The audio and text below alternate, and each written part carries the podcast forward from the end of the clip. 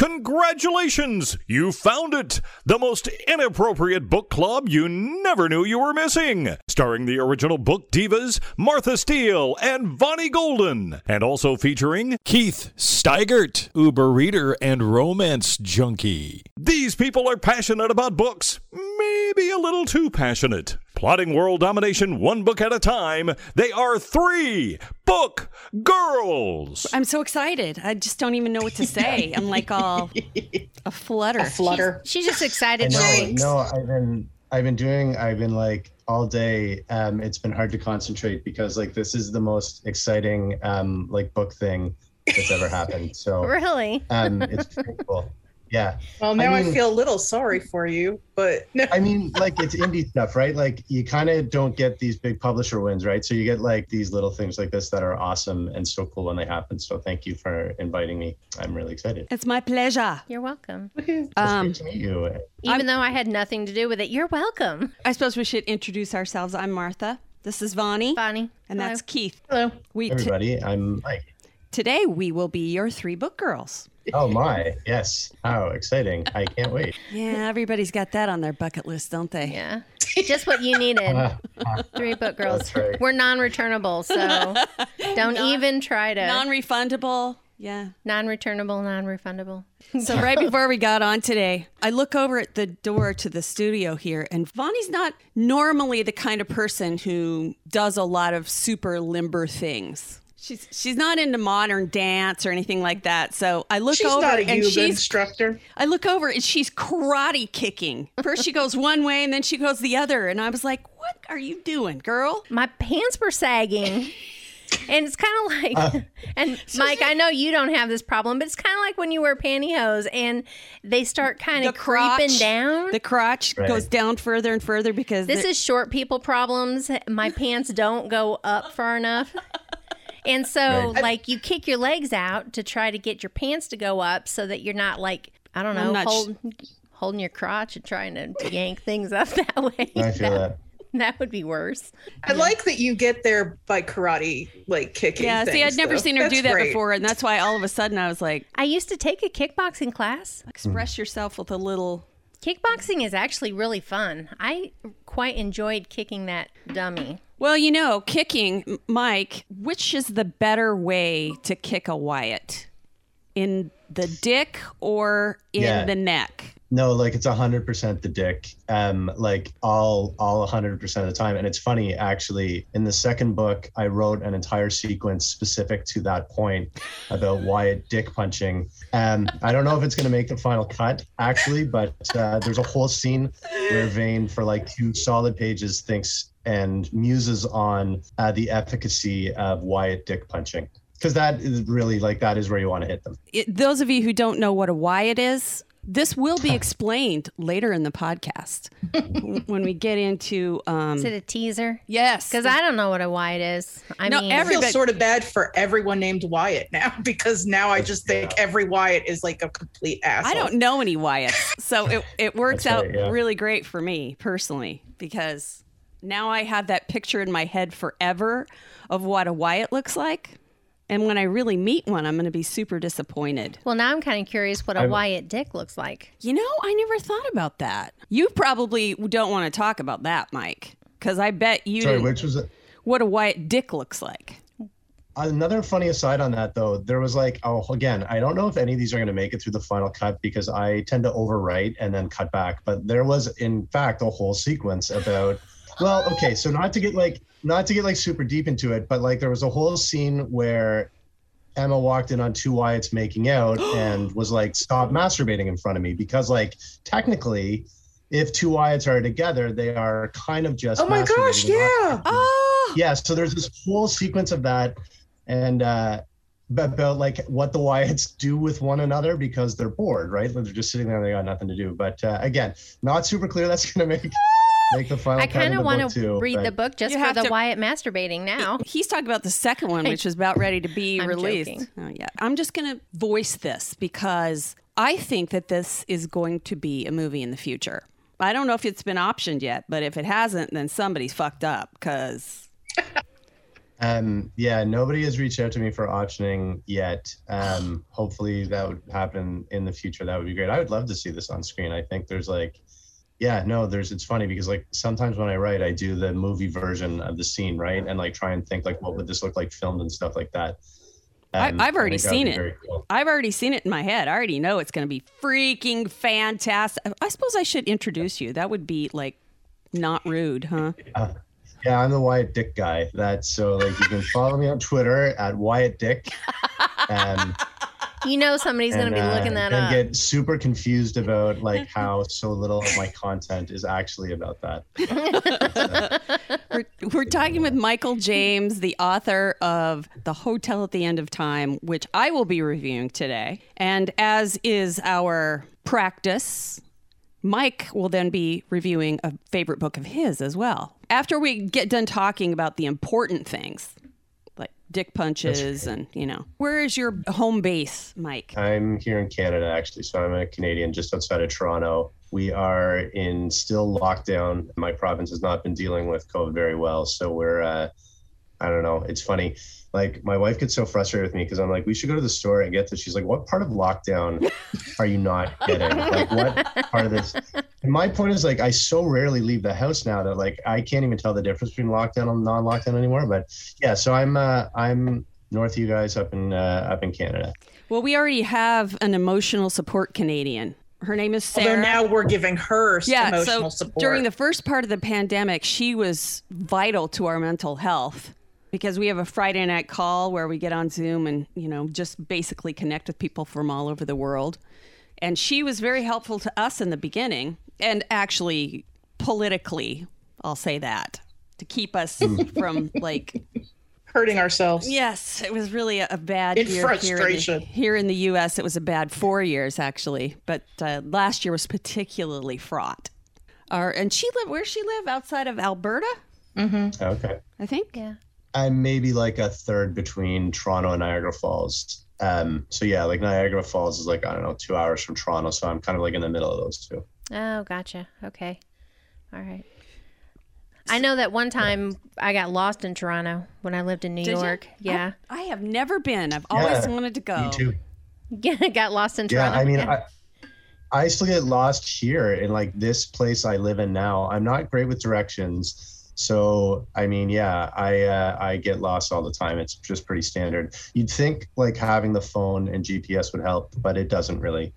no. No, it's just 100% lost. Yeah. Well, this was before I use my GPS. GPS. I use mine so often, and I mean, I don't have the same one now. But when I first moved here, and I've lived here 15 years, and I still get lost. But when I first Yeah. moved here, I named her, and her name was Lori. And I would complain all the time. And people, for the longest time, thought I was just bitching about like a sister or like a friend. and I would be constantly like, I'd be like, I'm so sorry I'm late. Lori gave me the shittiest directions to your place. and it took forever before people realized I was talking about like a thing and not a person.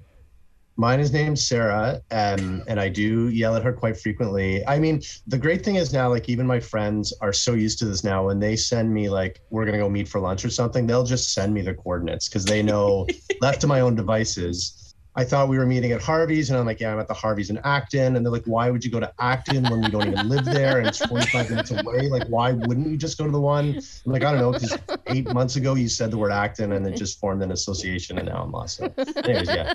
That sounds that. that sounds like me. yeah.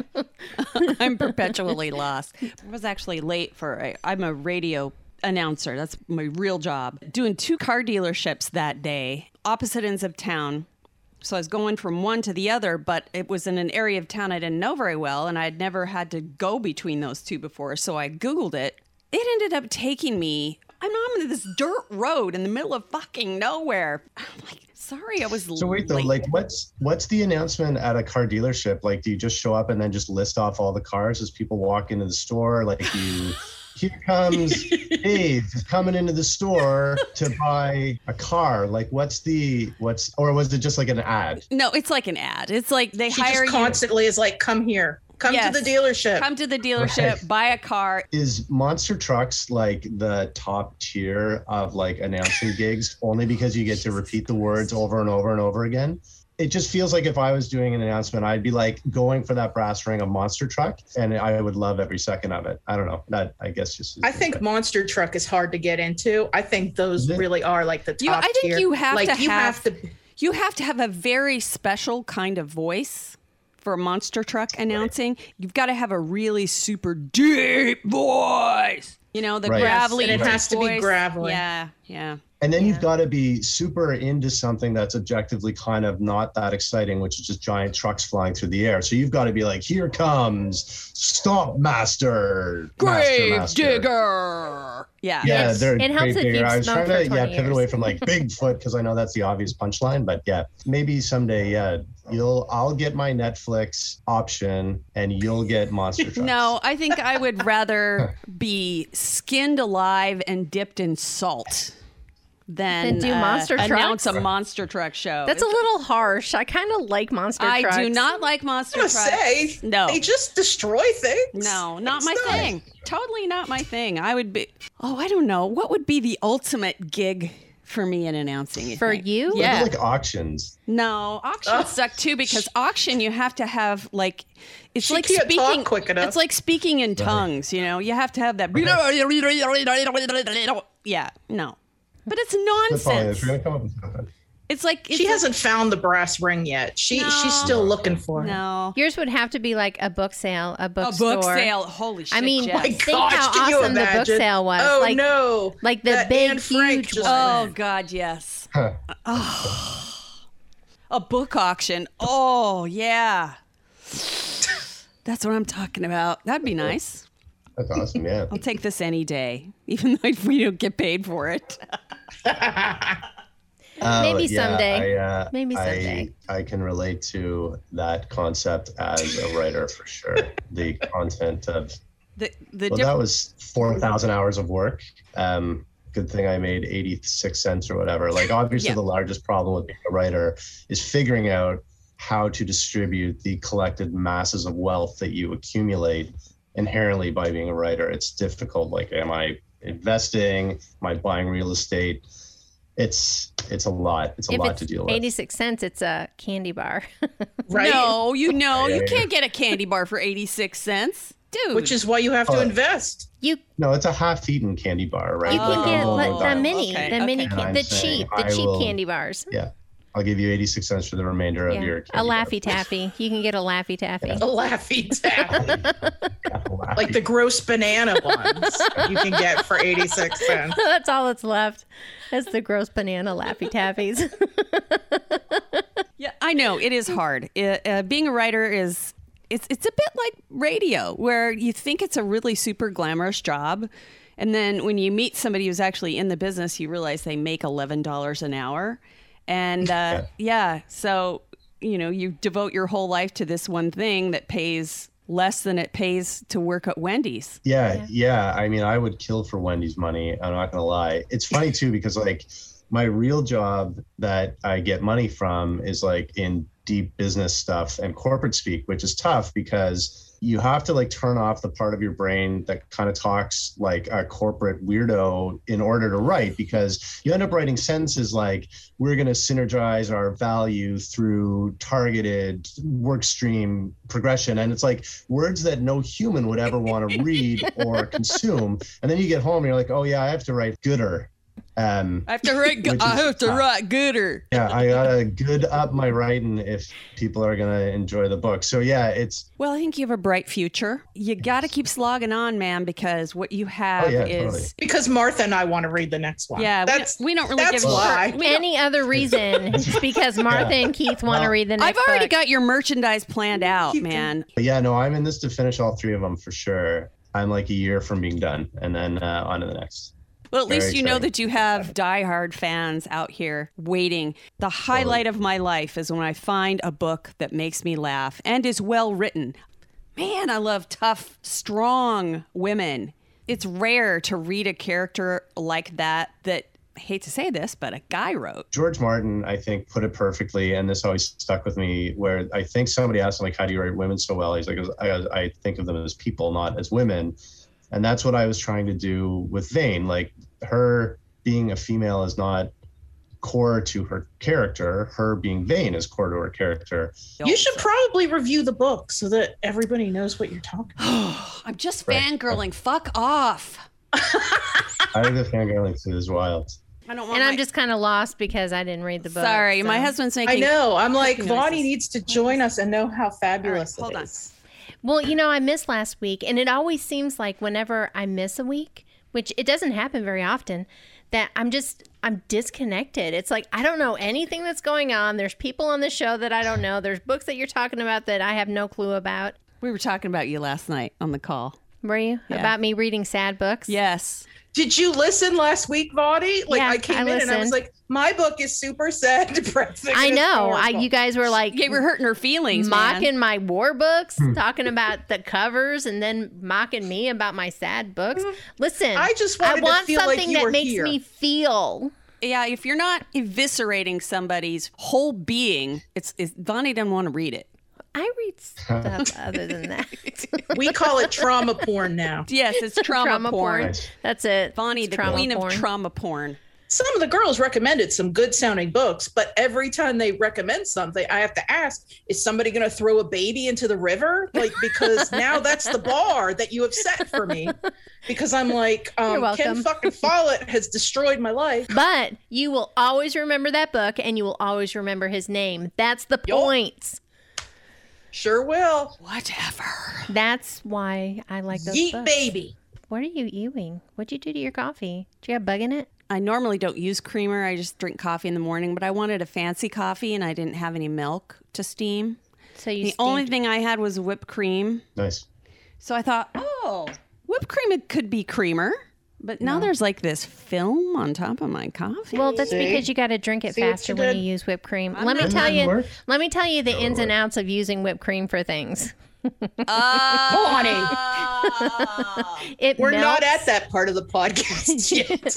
whipped cream melts, so you have to eat it fast. gobble gobble. Sorry, Mike. No, it's, I have a feeling I'm gonna have to say that a lot. Where are we going to end now?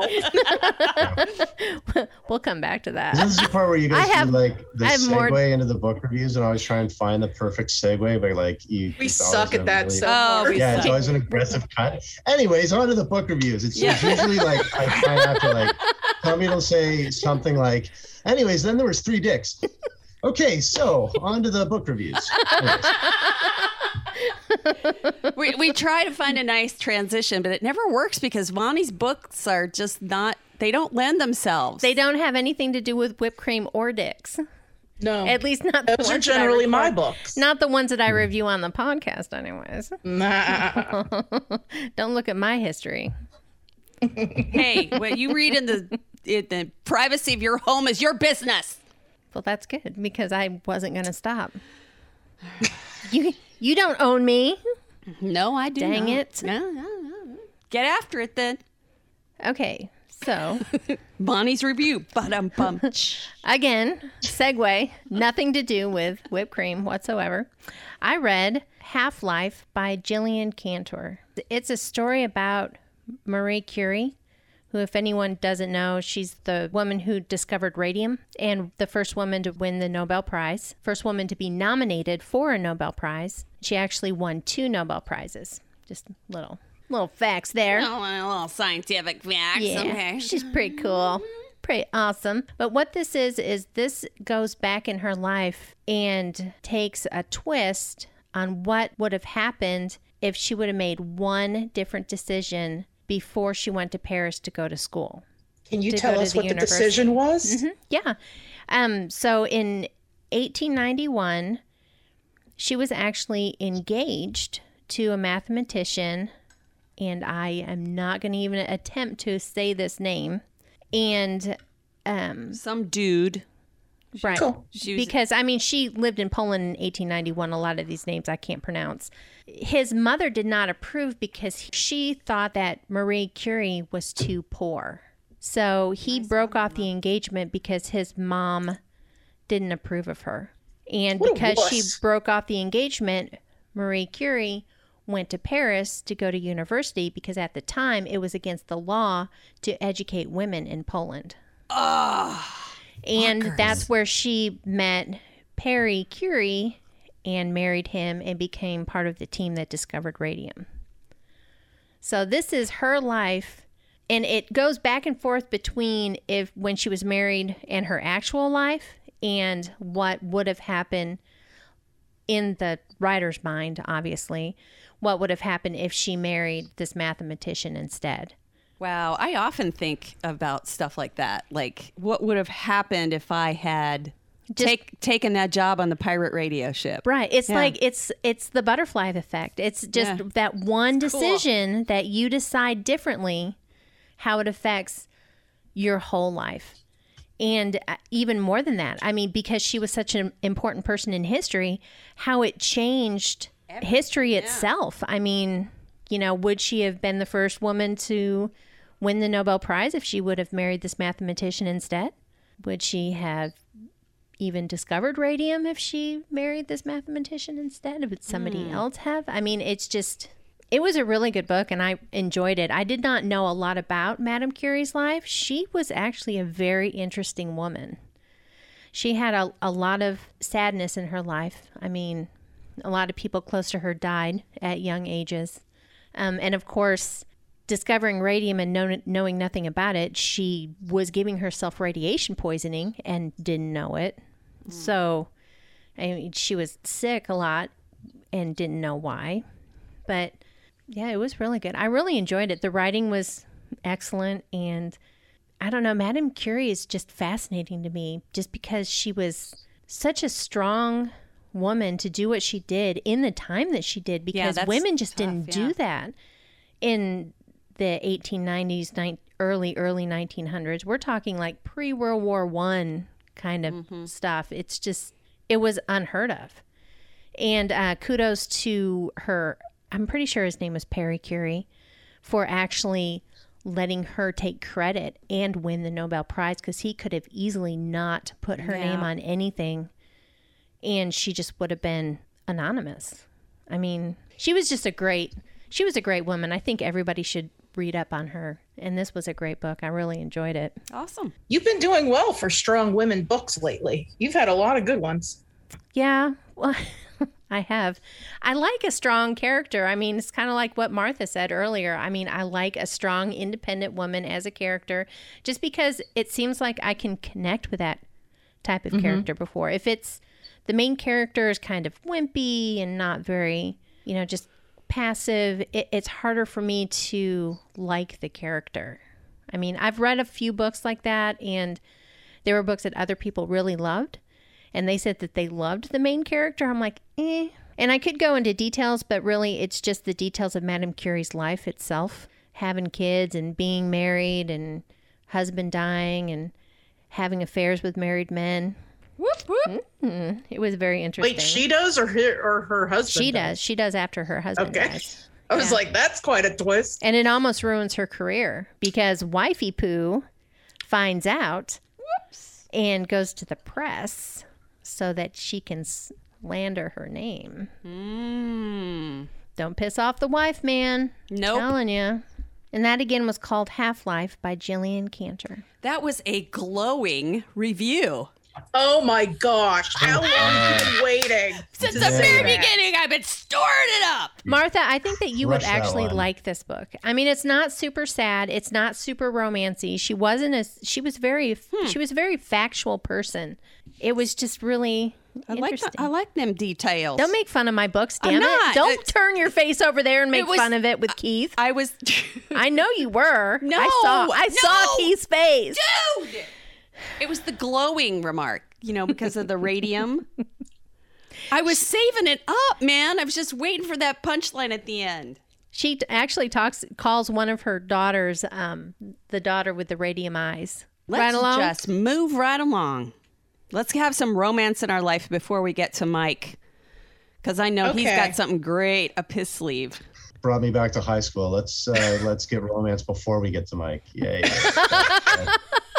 that feels really familiar. So Thanks for Little uh, deja vu there. all the way back to. Oh, Grateful Martha. Dead. Anyways. Oh, great. Sorry to bring up painful memories. there, Great. like- now I pissed off the author. Are you sure you don't want Well, Mike in the uh, middle? oh, well, my book was not about a strong woman. I'll got a bring the room bimbo? over some. Well, she's not a bimbo. Is she no. is she simpering? I love that word. That's so just. I'll tell you what. No, she is. She's horribly awkward, which is why I love her. Okay. All right. We'll take. So, you know me, I love the awkward, like wallflowery girls. And so, this book, uh, my book is called Twice Shy by Sarah Hogle. And uh, this book starts off with our main character, and her name is Maybell. And she hates her name, by the way. I was gonna say So she doesn't, she's never had a dad that's in the picture. Her mother is a conniving bitch, basically. Her mother just kind of um, wants to mooch off of anybody she can and doesn't really want to work very hard. So Maybell's life when she was growing up is basically moving from place to place while her mother just kind of dumps her kid with various people, tries to get as much money as she can, finds various boyfriends, you know, that kind of thing. Mm, at one point when she's about 10 she has a great aunt and so the mom's aunt and they go and live with her and mabel and her aunt are pretty close and the aunt really would like to keep mabel and the aunt is loaded by the way which is why of course they've gone to stay with her but when aunt violet realizes she kicks them both out. And she's very sad to do it because she would keep mabel but i mean mabel is the mom's food ticket basically. Because who doesn't like a little kid? But at some point maybell grows up. And um, she works at this you know those like wolf oh that's probably not a thing by you but like there are these things here and they have water parks inside of hotels we have one hmm. like that, and I think there's one up in Billings too. They're they're scattered around. That there's one they, c- called Wolf something. Great Wolf. That's Lodge. what it is. Lodge. Yes. Yeah. we have great wolf yeah. lodge here too in Niagara too. Yeah. wow. yeah so picture All great over. wolf lodge Okay. and that's where she and her mom land here like when maybell's 18 and her mom of course moves on pretty quick and finds another guy but maybell decides to stay because she's never had a place where she's just stayed for a while but sadly like so she's housekeeping can you imagine being housekeeping for one of these hotels like so she's all always like cleaning up disgusting crap uh, she's just kind of there. She has this very rich fantasy life in her mind because her life is so very pathetic and sad. And her friends, like her very best friend in the world, is the owners of the lodge's daughter. And this is what she thinks friendship is. Like in the very first part of the book, Maybell is pretty in a very unassuming way. And at this point, when we come into the book, she's about 28 or so. And so the friend doesn't like that Maybell's cute. So the friend is a little annoyed and scared that maybe she'll take up with some of the hot guys. So she catfishes her. Oh. So she finds this picture of this guy and then and she writes to her forever, like for a a I year. Hate that. God, Yes. that's mean. So if Maybell wasn't awkward enough, she thought she found this true love in this guy. Oh, Who doesn't exist. Awful. And the best friend just kind of at one point says, Hey, like when they start saying, Hey, you want to meet? She says, Oh, you know what? It's me. Sorry, I did that because I didn't want you to like get with any of the cute guys here. But you understand, right? It's cool. Like, this is her best friend. Well, and she does of a all best sorts friend. of garbage Some like best that. to her. friend. That's bullshit. I've So this is like that. Maybell's life. Her life kind of sucks. And she doesn't even know it because she don't know any better. Did she get free water slides though? Did they ever touch on that? You know They what? include I don't think she even gets that because they treat her horribly at this that job. bullshit. Because Like- I was with you, like, if she got free water slides, her life can't be the life can't be Right? all that bad. But, Yeah. but it, it sounds like they didn't go down that. Yeah, but if you water. think No. about all the little kids that pee in that pool, I don't know if you really want. Well, that. and that's the thing because they talk about like path. Ugh. because Ugh. she gets she gets promoted. She's she starts at housekeeping, but she gets promoted to like um, program director. But they don't let her direct any programs. So anytime a kid pukes in um like on a table or pukes in a drain, she gets to go clean it up, even though that's not her job anymore. So I mean, this is all ways that her life sucks. Mm. But Aunt Violet dies. And remember, Aunt Violet had lots of money. That's right. And Aunt Violet didn't like anybody but her. So mom calls one day and is like, Your Aunt Violet's dead. And she's like, Oh no. And her mom's like, Did you get anything?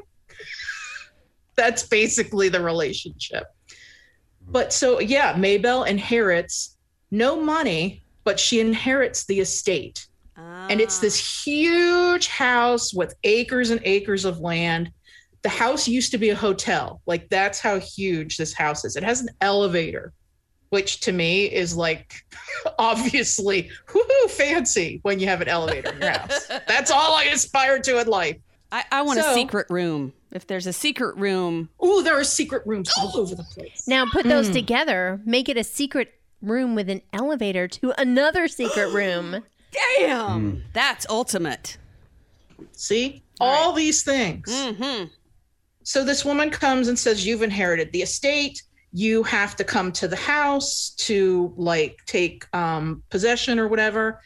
And Maybell's like, Okay. So she, she's kind of unassuming. She didn't even tell anybody. Like she has these grand dreams about like storming in and being like, You're a garbage person and you're a horrible boss and I hate you and fuck off and go and I take this job and shove it. No, she just leaves. She doesn't even tell anyone she's going she just leaves. People are like texting, like, "Where are you? You're late for your job," but she just ignores everybody because that's how she is. So she goes to the house, and when she gets to the house, there's this grumpy ass guy there that's like a little, a few years older than her. He's inherited the house too. What? He's the groundskeeper, and he has been taking care of Aunt Violet for like the last five years while she's been in poor health. And he's like, What the hell, bitch? Like, this is my house. And she's like, um, but I have it. And, and the person who's in charge of the state just kind of goes, Okay, yeah, you both have it. See you, bye.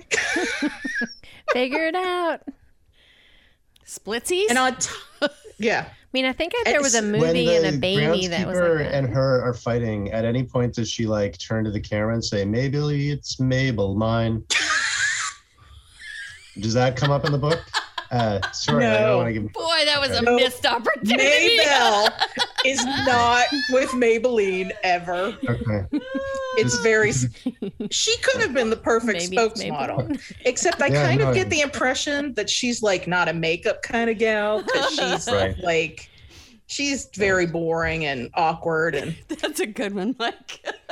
Uh, this groundskeeper's name is Wesley, so I don't have to keep calling him. Here's how stupid I am. The whole time I'm like groundskeeper Wesley, like groundskeeper Willie. oh, in, from The um, Simpsons. Yeah. So I couldn't get it out of my head because I'm lame that way. So they both inherit this house, and Maybell doesn't have anything to her name. So um, he at least has a, a groundskeeper cottage. The house is a hoarder's house. Oh. So imagine the hugest house ever, and it's full of garbage. And it's so oh. full of garbage that everything is falling apart. So she wants to make the house into a hotel, and he wants to hmm. make it into an animal sanctuary where, you know, how people like say, hey, your dog went up to a farm. He wants to be the farm. Ugh. So that sounds both like, my worst fucking nightmare right there. dude so they're both like insanely awkward and one wants to do a hotel and one wants to do an animal sanctuary and let they me go guess. together Let me guess. Let me guess. They fall in love. Eh, eventually Hmm. everything There we go. from there on in is trying to fix this house and trying to get along because they're both freaks but it's a romance which means eventually they will like each other but it's very sweet and cute because Oh. they're just it's called twice shy because they're both so shy that they're jerks Ah. Thought maybe they were know just how white that snake is fans. like Once you bitten, come twice across shy. as an asshole oh. because you don't talk. Yeah. There's layers and stuff. I'm just. And there's teasing. hoarding, which is funny because they have to dig through the hoard and the shit that she's collected is hysterical. But I'm the kind of person that likes watching that shit on TV because I'm like, oh, look at that train wreck. Oh, look, how many cases of like Diet Pepsi can you have? Like the cans without Pepsi in them. Have you never watched Hoarders? I grew up with a hoarder. Thank you very much. That is not entertaining mm. to me. Oh, okay. Most hoarders, I mean, it's not just stuff. Usually it's like dirty and trashy. This and- woman doesn't have gross stuff. She just has a lot of stuff. Oh, okay. But so that book was called Twice Shy by Sarah Hogle. And it has hoarding Thanks, And water Keith. parks, sort of. And water parks at the very beginning. Is that the ultimate horror ride? All I could think of when you guys were talking about the slide and the pee in the pool is like, could you imagine, like, you know, you're not screaming because you're going down the water slide, you're cr- screaming because you're going towards the pee. Or you're screaming because your back is warm. Yeah, that's right. Because, you know, they're Dude. coming down behind you. I can't Ugh, I do yeah, not like, I can't pools. do that stuff. Like ball pits, like water slides, just No, no, no, no, No. no. That's my horror. Speaking of horror, how do you like that for a transition? Mm. I believe Mike chose a horror novel. Actually, it's one I read too, so I, I have a leg up. Yeah. So I've okay, so yeah, and in fairness, I've never done a book review before, so um, bear with me. But yeah, so the book I picked was one of my favorite books of all time, and I think a writer where I would love to sound like him. But the book is called The Library at Mount Char. It's by a guy named Scott Hawkins, and I have to admit, so there's a couple books in my life, not to oversell this, but like there's a few books in my life I've read where when I get to the last page, I'm like, I'm just going to go through it one more time.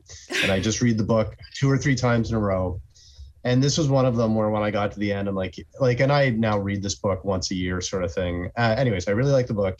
In brief, this book is about a group of individuals who are called librarians. They were taken when they were very young by an enigmatic man just called Father. And the book opens with Carolyn, the main character, and her brothers and sisters, even though they're not blood related. And father has disappeared and he has left the library and nobody knows where they are. And the book basically follows Carolyn uh, through this sort of very weird chain of events, trying to figure out what happened to father and trying to figure out Carolyn's plan to basically do all the things that Carolyn needs to do. I don't want to give away the ending and stuff, but the book, I think, I mean, I loved it only because uh, a lot of reasons. Like it's got an insane sense of humor in it.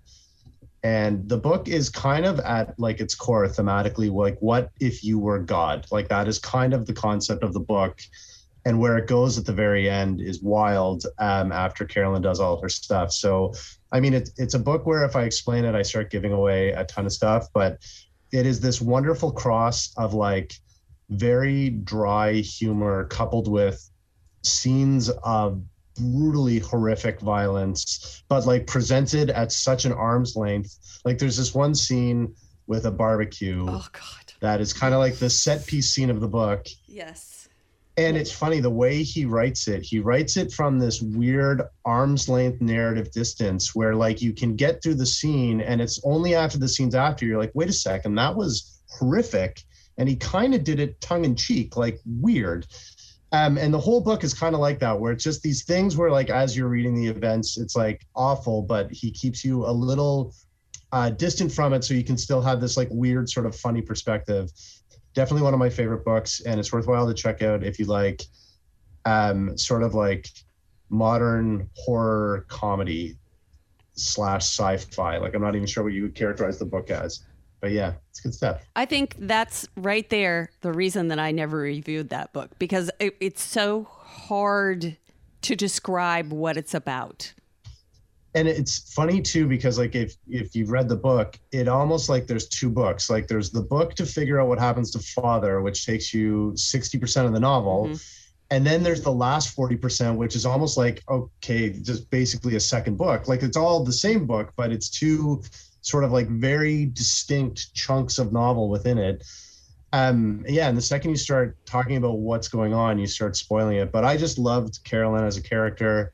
I loved the whole world building he set up. I love this concept of like just how he described how realistically a human being would sort of become a weird fucked up god. And like it's just kind of cool the way he takes you through it. And uh uh, just a great funny character and a great book but yeah it's sort of hard to describe in retrospect Yes, it really is. I, the whole time I was thinking, I got to pay attention to how he describes this because it's people say, What is it about? Well, it was just a really cool book. You have to read it for yourself, is usually the way I have to describe it because I have I heard you say liked that many times. I have. I have. the book would be like, what if you became God? Like that is essentially the core of the book. Is Mhm. like, Father is a stand-in for God, more or less. Mhm. Like the book makes no qualms about that. And Carolyn is sort of figuring out how to move into his place now that he's gone. So Mhm. you can see the sort of progression and how she loses her humanity, which she had very little of to start with, and just it gets further and further and further away from her. Um. Anyways, yeah, no, I just uh, I just loved it. Okay, give us the title and artist of the book one more time. The book is called The Library at Mount Char, and uh, the author is called Scott Hawkins. Excellent review. Awesome. All right. Oh. Now, the big moment. what book are you doing, Martha? Ah, I'm doing one of my very favorite books ri- right now. At the moment, At the moment, because you know I, I have so many favorites that it's like she's kind of a book floozy. She I goes from book to book. I do. But I tend to be very attached to um, to newer artists because it's the beginning of their journey, and I love the fact that I can collect a piece of their beginning. So all of the books on my shelf are a very great percentage of the books on my shelf are authors who are just starting out. Anyway, this is called The Hotel at the End of Time by Michael James. And it is it was it, one of those books that I laughed out loud so many times that I instantly knew that this was going to be a favorite and that I would be recommending it to everybody who came in contact with me that even a little bit likes this kind of thing. I think if if I had to describe like if like if you did a, a Please do, because I'm taking notes on how to get a summary of this book as well, man. I've never been able to nail that. So, like, if you have a log line, I would love that for agent I'm pitching just stuff. kind of thinking like she reminds me of the snarkiest, most obnoxious superhero by mistake kind of character, where she didn't really sign up for any of it, but yet she is damn sure going to make sure that she takes care of business. The book the book begins on a fun note for me anyway because it tells so much about what the character is like on the first two pages she starts off and Vane is the main character. She is with Dunk is it Duncan? Roman. Roman. Roman. God, why can I never remember his name? Anyway, she's with Roman and they are talking about how to rob an ATM. And she has in her mind that she needs a disguise. So she is gonna. So she's wearing a cowboy hat, and she's tr- trying to change her voice.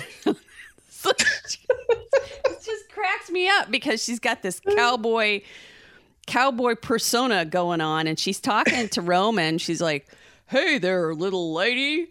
You know, she's talking to the guy, calling him little lady because she has this idea of in her mind. It just cracks me up every time I think about it. What you soon start to realize is that they have sort of symbiotic relationship between them. She is the power, but he is the battery. So she can't really use the superpower of hers without her battery.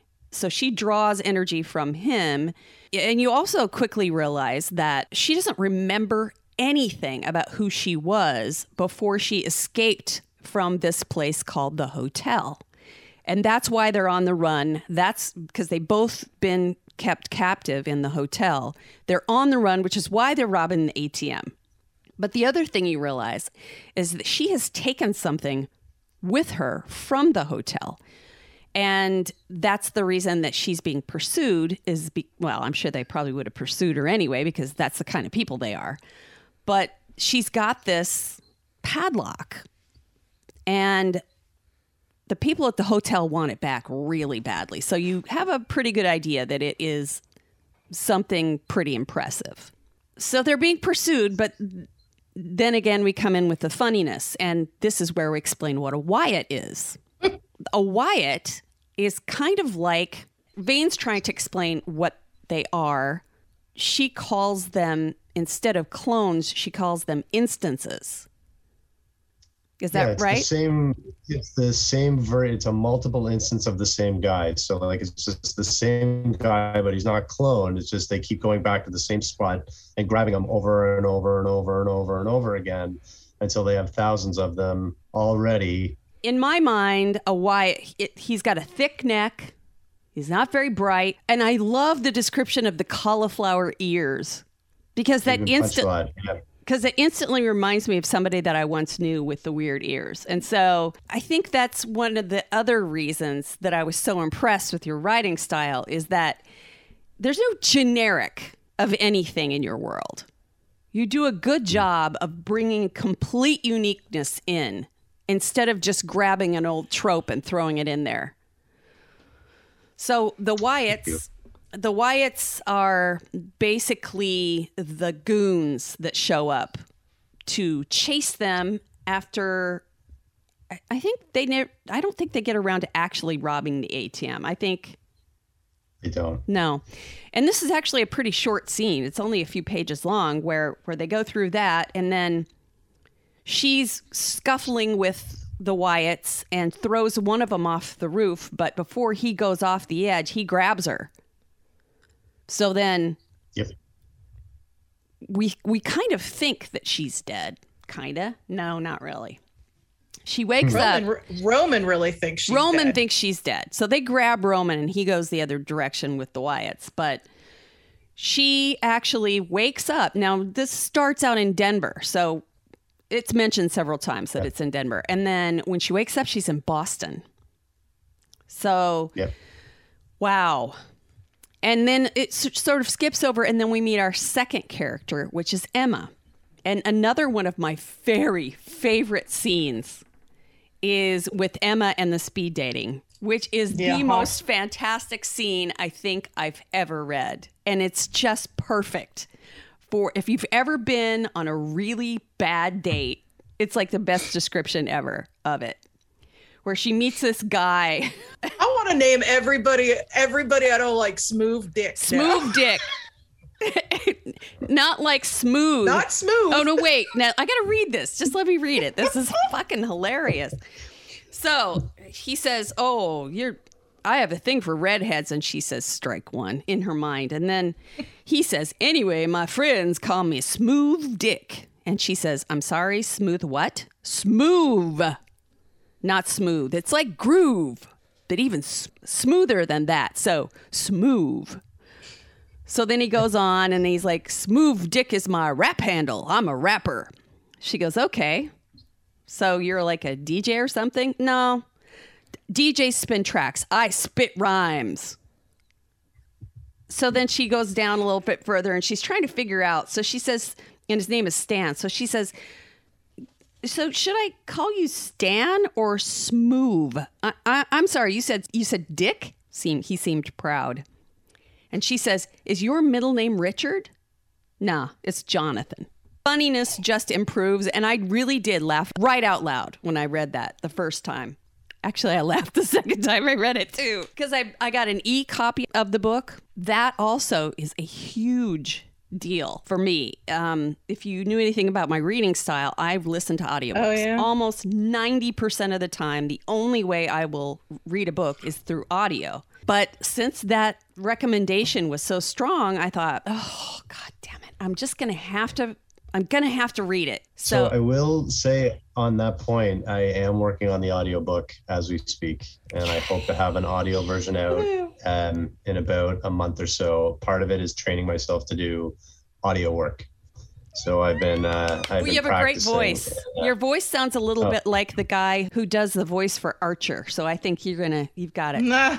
oh wow! Right on. You've got, Yeah, you've got an. Archer voice. But yeah, no, I uh, I hope to have audiobooks of these out very soon, and I hope to be able to do the audiobook much closer for book two as well. because I know a lot of people also do like the audiobooks. Just, Yep. That's um, uh, that's my like- usual way to consume. So that tells you how much I loved it. Not only did I buy that because I read the sample first, that first three pages, and I'm like, okay, I'm in.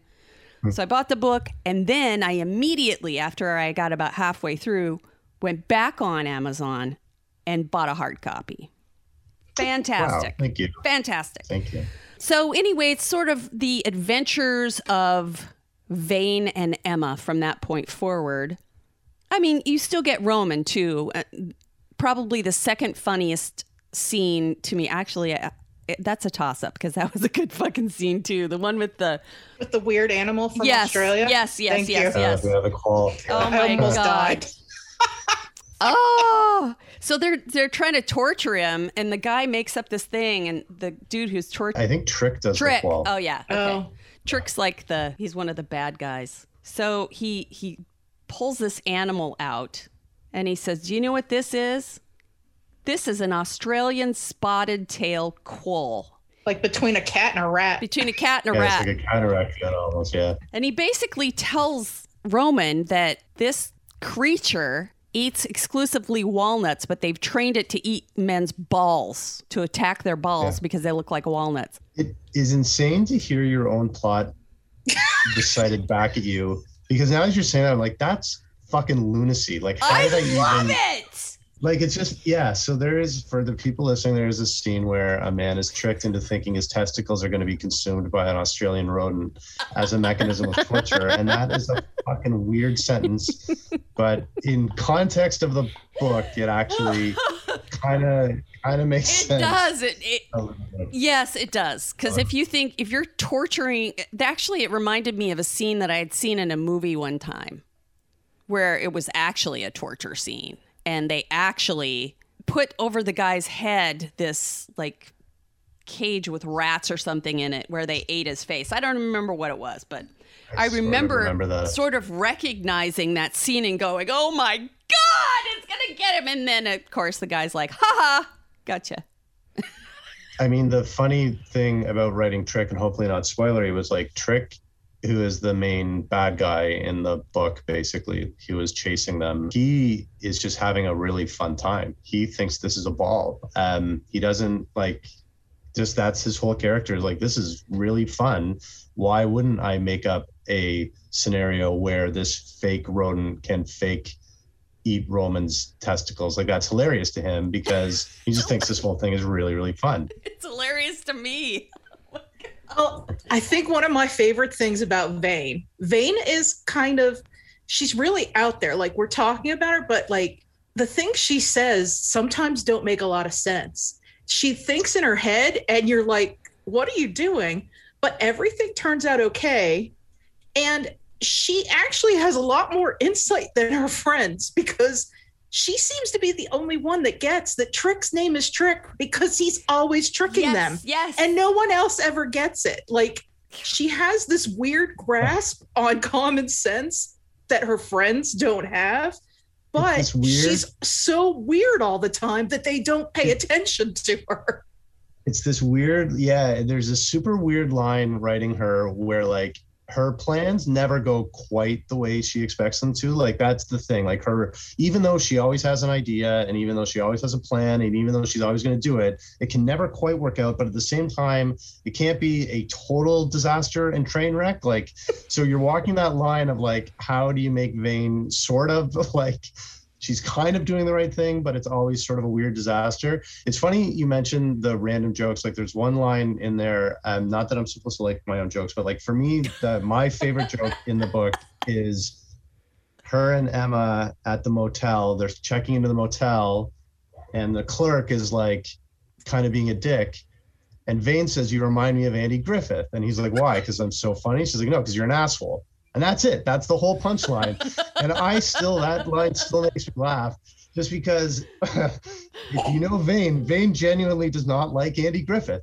So the point of that joke is just getting that for this character, like there's no further in her mind, she doesn't like Andy Griffith. The fact that he is like this beloved icon of like friendly happiness would never register to her. Just Andy Griffith is a dick. So that's the reference she pulls out. So I mean, anyways, that And they're just sure sitting there my more- waiting for more. They're like, okay, okay, wait, what? Where's the? And she's like, no, that's all. That's it. Andy Griffith is a dick. Yeah. So that kind of tells you everything you need to know about the character. And for sure, I have uh, that's sort of where you either get that she is going to tell the joke and like do the thing that she's going to do, and you're either on board or you're not. And she kind of doesn't care one way or the other because she's vain. That's the whole character. She always thinks she's right. So the whole book is really, in a nutshell, it's it's about somebody who has extraordinary powers.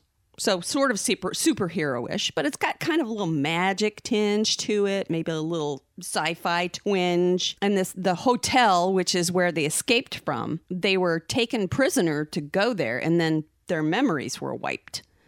So there's a lot of uncertainty. She has no idea what her life was like before, which is why I'm really intrigued to go to the second book because maybe we're going to find out something about what her life was like before, or I don't know. I just was totally intrigued by the whole thing. Was it strange? Well, yes, it was, which is why I it's loved it because that is my jam. So, do I recommend it? Yes, I do. Yeah, if you if you were a person like if you liked the really strange, dry, wry humor and strangeness of like a Douglas Adams, which I love, like this book is the wheelhouse. And I in mean, it- retrospect, I should have had you read it too. I like Douglas Adams. If it was oh, anything yeah, like you would you would like like, that. that. It, it's just hysterical. You know, sometimes my problem is is when I read things like this, I think, "Oh, it's weird. Nobody else is going to like it." But then after I sit with it for a while, which is why I didn't mention it until the last minute, I'm like, "You don't have to love sci-fi to love a book like this. I mean, this could be a movie right now and it would be a blockbuster hit." Well, see where I am with sci-fi because I am not a sci-fi reader. No. at all. No. and different worlds just mess with my brain. But if it's out there enough and doesn't take itself too seriously, kind of like Hitchhiker's Guide to the Galaxy by Douglas Adams, I can get on board with that. I loved that book. I've read it like three times. Yeah. In retrospect, and here's We had so many times. yeah. Yeah. So- in retrospect, I should have had you read it too, and I apologize because And here's the other thing for people that like are afraid of fantasy or sci-fi because a lot of those books take all this time like telling you about Yep. the world and that- this do- that doesn't happen. It's nope. It's okay that you don't know like exactly what the hotel is or why it's there or, Or why, why these her guys want to power it. Yeah. Yeah, like there's a lot of stuff you don't know, but I mean, you know what their goal, the character's goal is, and you know what they're trying trying to do, at, like about what used to happen. It's not a long book.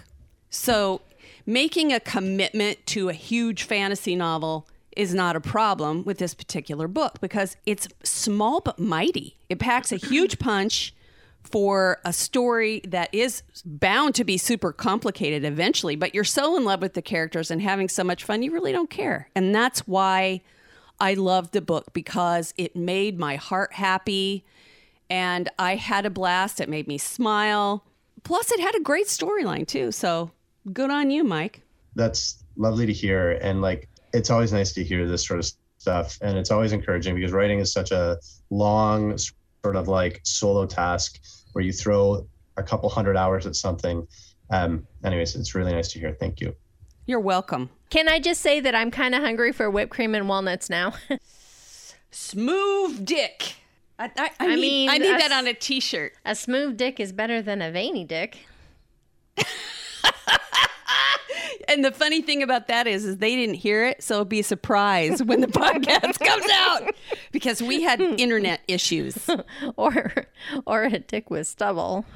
Oh my God, Bonnie! Get beard burn just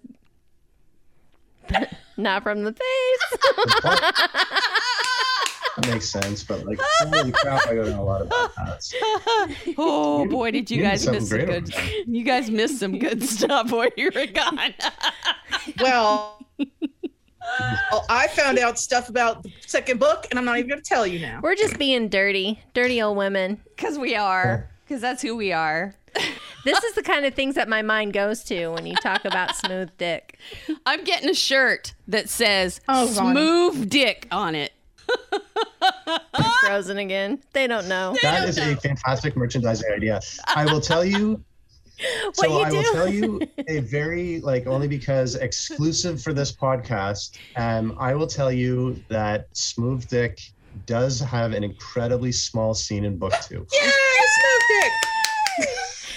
He shows back up. You could So do I will, that uh, smooth dick with a It was picture such a popular of a Prince album character. I had to find a way to bring him back. that has that's a padlock. I, I'm getting the yes. I, I I need the padlock. That's my merchandising for you. I'm going. Martha's making all your merch. I've got it all figured out for you. The So, because I was gonna do, I was gonna do postcards. Yeah, smooth dick towel maybe. a smooth dick towel. like you know the towel that has Yeah. like a yeah this towel that has a dick on it but it's like smooth dick and then yeah yeah This I mean, good stuff. sometimes you need And a something to wipe it off yeah, with. Just Make saying. it smooth. We're we're talking about smooth dick, not Yep. sticky dick. No, no, not sticky. It's be Sometimes sometimes that whipped cream gets a little sticky. put the cherry on top of there too. I mean, sometimes, but this the Mm. stem is a problem. Jeez. Get a little gag on the stem. and on that note, that's gonna do it for three, Three Book Girls. Yay! Woo! And it didn't freeze. Can't get enough of Three Book Girls? Check them out on Facebook, Twitter, and Instagram. Follow them on TikTok, YouTube, and check out their website at threebookgirls.com. And join the group Three Book Girls Tribe on Facebook. If you really love them, share the podcast with a friend or join them at one of their live events. Three Book Girls, a Steel Trap production.